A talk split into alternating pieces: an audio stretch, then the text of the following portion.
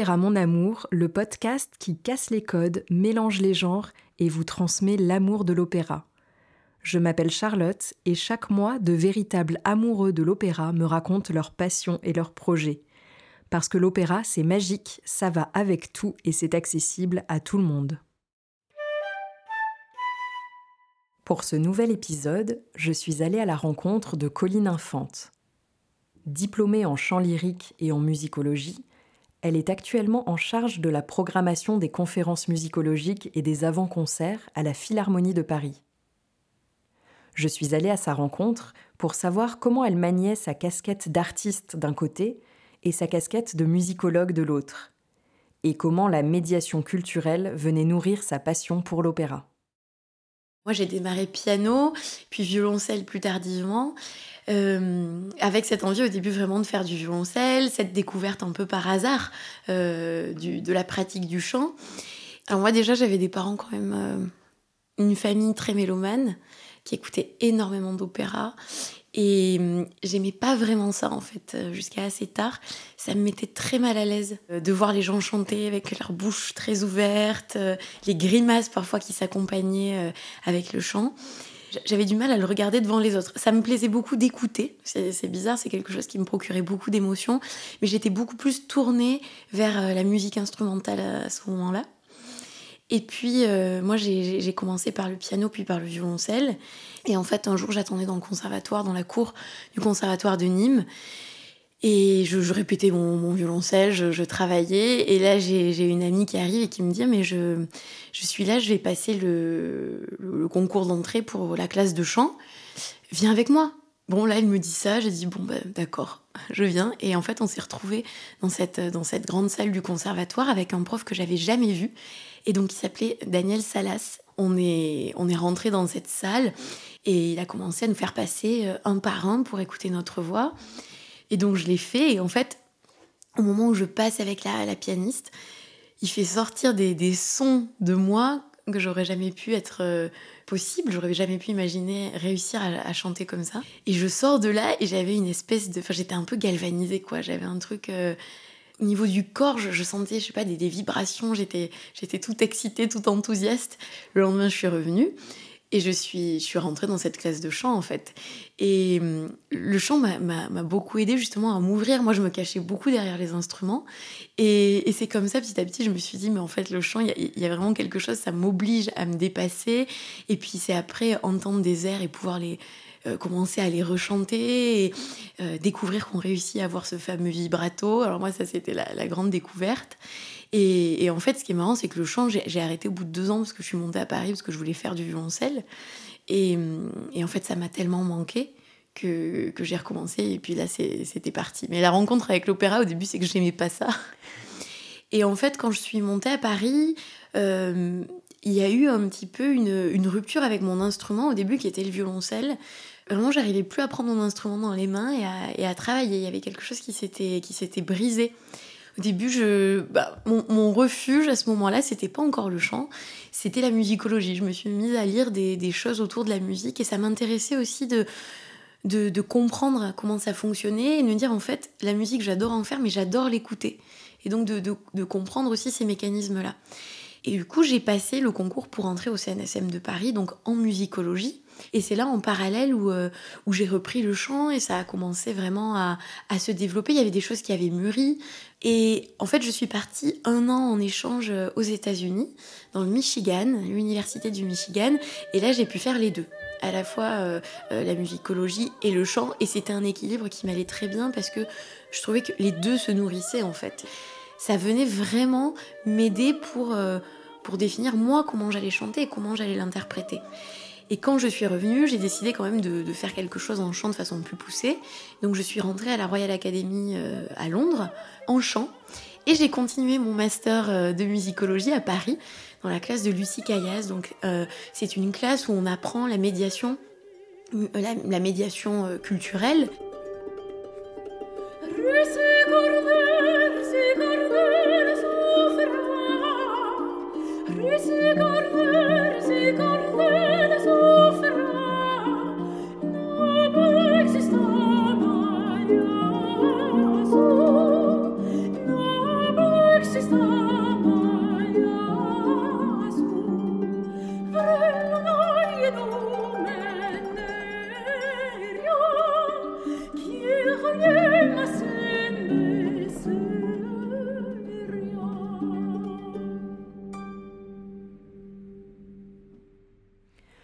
Colline profite de son quotidien de parisienne pour aller assister à des dizaines et des dizaines de représentations d'opéra à Bastille. Et sa passion pour cet art grandit, grandit tellement qu'elle ne rêve plus que d'une chose, être sur scène elle aussi, portée par l'énergie et les vibrations d'un orchestre. Petit à petit, j'ai j'ai commencé à pouvoir faire des concerts, à faire des petits opéras, à en voir beaucoup, parce que j'avais une amie qui faisait un stage à l'Opéra de Paris et qui m'a permis quand même de pouvoir euh, voir beaucoup d'opéras depuis, depuis la régie lumière. Donc j'étais tout en haut sur le toit de l'opéra, allongée, et par une petite lucarne ouverte, je voyais tous les opéras. Donc ça, c'était, c'était quand même euh, assez fabuleux. Et hum, quand je faisais encore de l'orchestre, donc j'étais en violoncelle, et qu'on pouvait accompagner des chanteurs ou accompagner des solistes, en fait, j'avais envie de poser mon violoncelle, de les pousser, de prendre leur place. J'avais envie d'être là, devant, devant l'orchestre. Et j'avais envie d'être portée, en fait, par cette masse orchestrale. Je sentais que ça bouillonnait en moi. Et ensuite, euh, il y, a quelques opéras qui, qui m'ont marqué. Il y, a une Traviata, ça peut paraître un peu cliché, mais j'ai découvert une Traviata euh, avec Anna Netrebko et Rolando Villasson, qui c'était à Salzbourg. Et il y a un autre euh, opéra qui m'a beaucoup marqué, parce que moi c'est le problème, j'aime toutes les époques. Euh, c'est quand je suis rentrée au CNSM de Paris. Donc déjà, c'était un peu euh, la magie pour moi de, rentrer dans ce lieu tous les matins, de me lever et d'aller là-bas. Et j'ai découvert Monteverdi, le couronnement de Popée, que j'ai trouvé pareil absolument fabuleux et c'est une esthétique que j'ai découverte aussi moi j'étais plus restée un peu au allez Mozart et puis le romantisme en fait, ce que j'adore, c'est de pouvoir vivre euh, une double vie. Parce que quand on fait de l'opéra, eh ben, on, vit des histoires pleinement. On les vit sur scène, il y a un peu un cocon magique euh, où tout est permis, selon les folies du metteur en scène, selon, euh, selon aussi ce que propose le livret. Et c'est toujours des choses très extrêmes on est, quand on est triste euh, sur scène, on est très triste. Euh, mourir sur scène, c'est absolument fabuleux.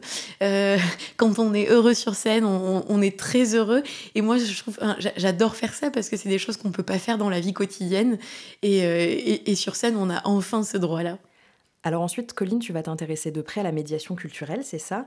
Euh, Alors la médiation culturelle, je rappelle que c'est le fait d'organiser des actions qui vont mettre en lien le public avec une œuvre d'art, avec euh, l'objectif de rendre accessible, hein, de donner les, clés de lecture pour que les spectateurs puissent rentrer dans l'œuvre et profiter pleinement d'une expérience. Euh, qu'est-ce qui, au final, t'intéresse dans ces actions de médiation? Ça m'a permis, et à la fois avec le chant, d'aller découvrir de nouveaux publics et de trouver comment transmettre ma passion et mon amour pour cette musique. Donc c'est vrai que j'ai plutôt que de faire beaucoup d'auditions pour des opéras, tout ça, j'ai trouvé plutôt un, équilibre en faisant beaucoup de concerts avec des, euh, des ensembles euh, qui font des, projets très divers et des projets transversaux et des, collectifs qui cherchent aussi à défendre euh, cette idée que, que la musique doit être accessible à tous. Il y a deux ensembles. Euh, c'est l'ensemble Calliope, voilà, qui cherche toujours à, renouveler euh, l'approche de la musique. On est allé jusqu'à mélanger l'archéologie et la musique.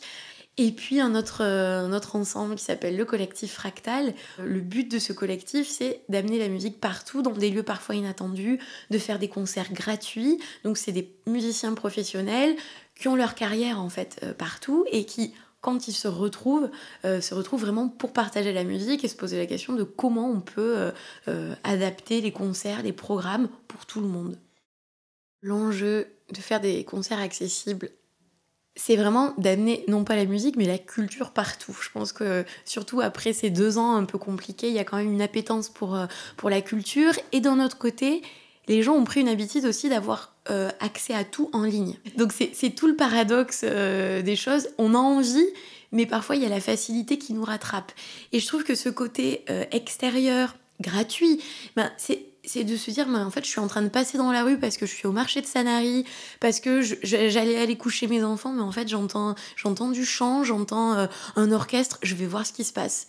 Et en fait, on arrive, il y a une scène, les gens arrivent, ils assistent à un bout de concert, euh, un peu plus tard, bon, ça les ennuie, ils repartent. Mais en fait, c'est le but, c'est de venir prendre ce dont on a envie. Et puis, je pense que c'est essentiel aussi pour, euh, le jeune public. Les enfants, bon voilà, effectivement, parfois ça court, ça crie, ça pleure, mais en fait, euh, c'est pas grave parce que le but, c'est qu'ils soient là qui voient que ça existe, il y a ces concerts, euh, ils écoutent de la musique, il y a des enfants qui tournent autour, il y, en a une qui va faire un peu de vélo autour de, des, barrières du concert, euh, il y en a un qui va courir et tomber et, hurler parce qu'il s'est fait mal, mais en fait c'est pas grave. Euh, on est en extérieur, il y a de la musique et, on, chacun profite à sa façon. Pour Colline, la passion de la musique et de l'opéra n'a pas nécessairement besoin de se vivre sous les projecteurs en tant que chanteuse tous les métiers autour de la scène sont aussi des métiers passionnants, et son rôle de médiatrice est aussi de nous faire découvrir tous ces artistes de l'ombre.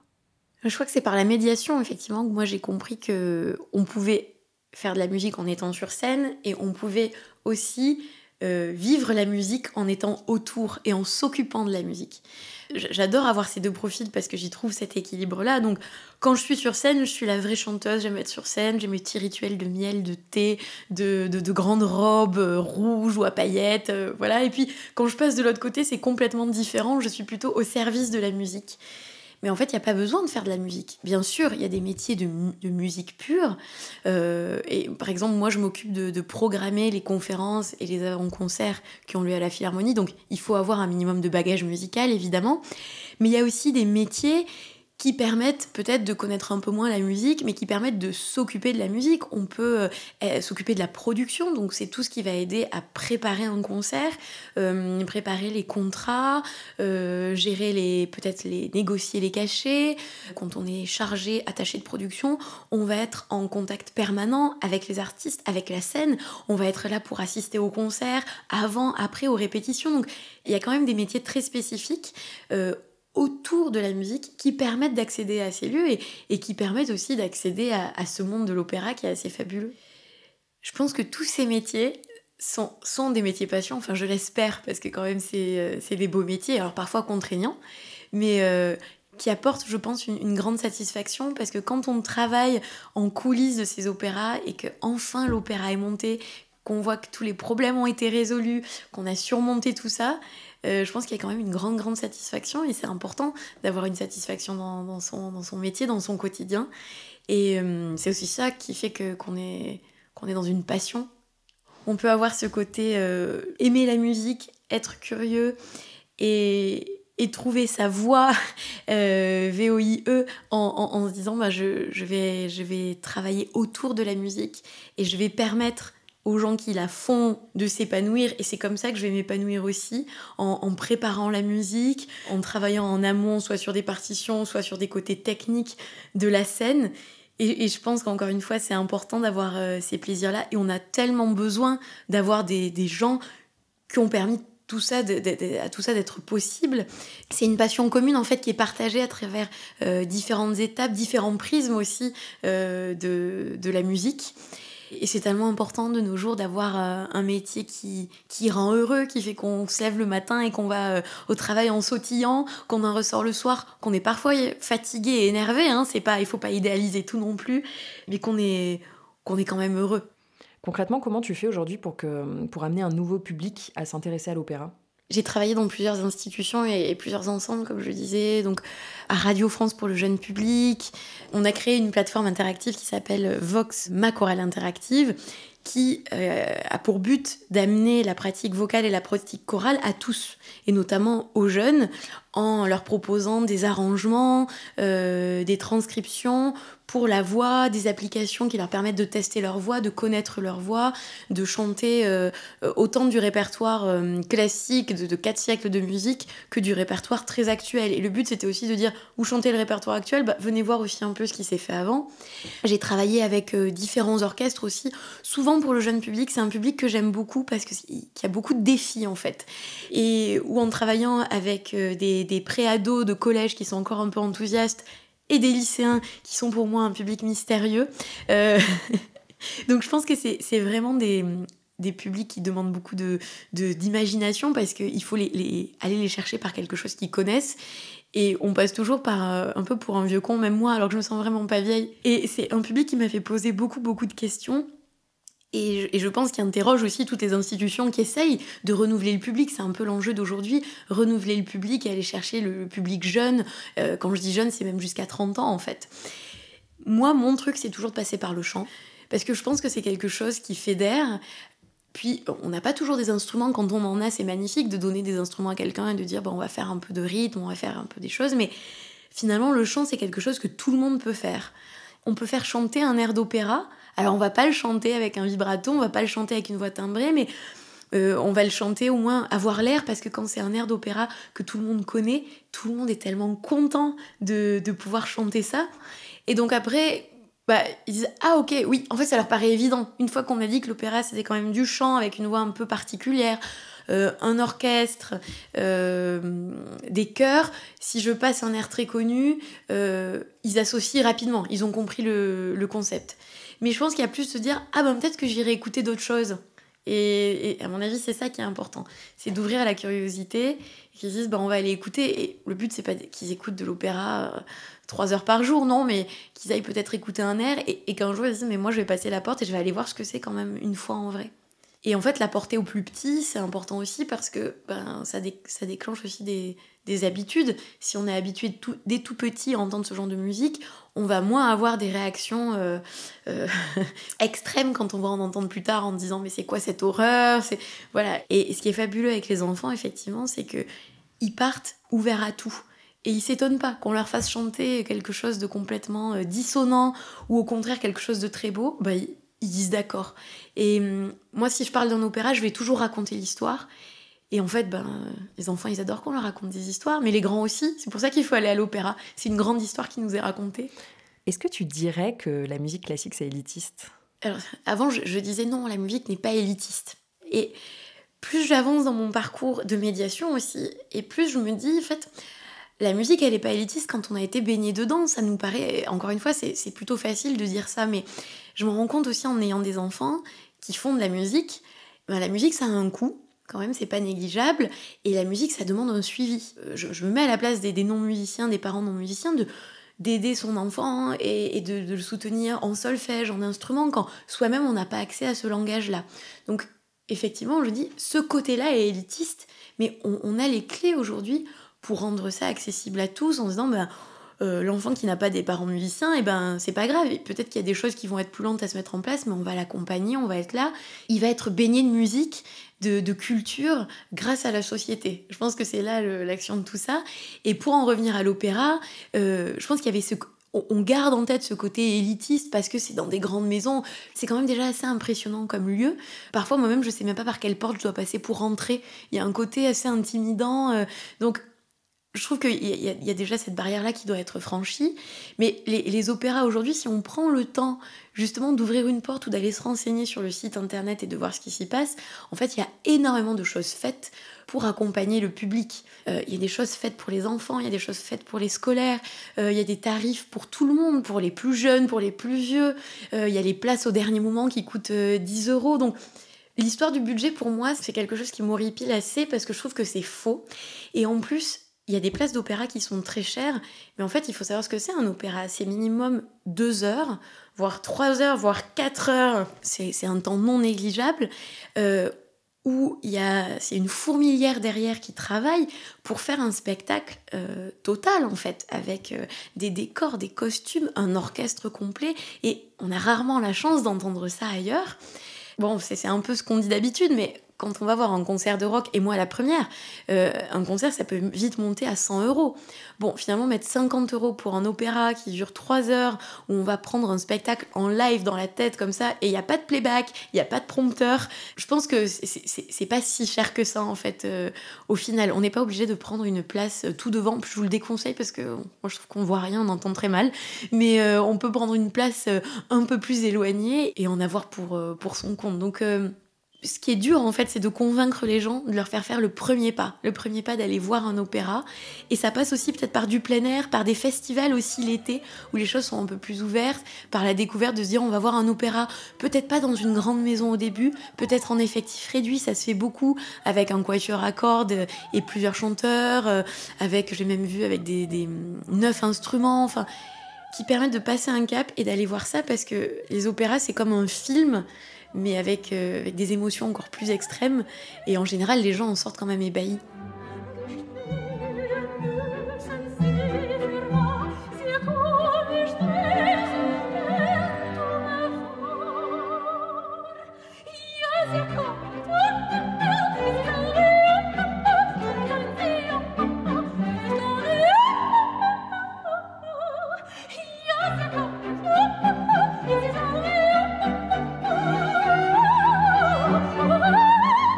L'opéra, le chant, la musique en général, c'est une expérience physique.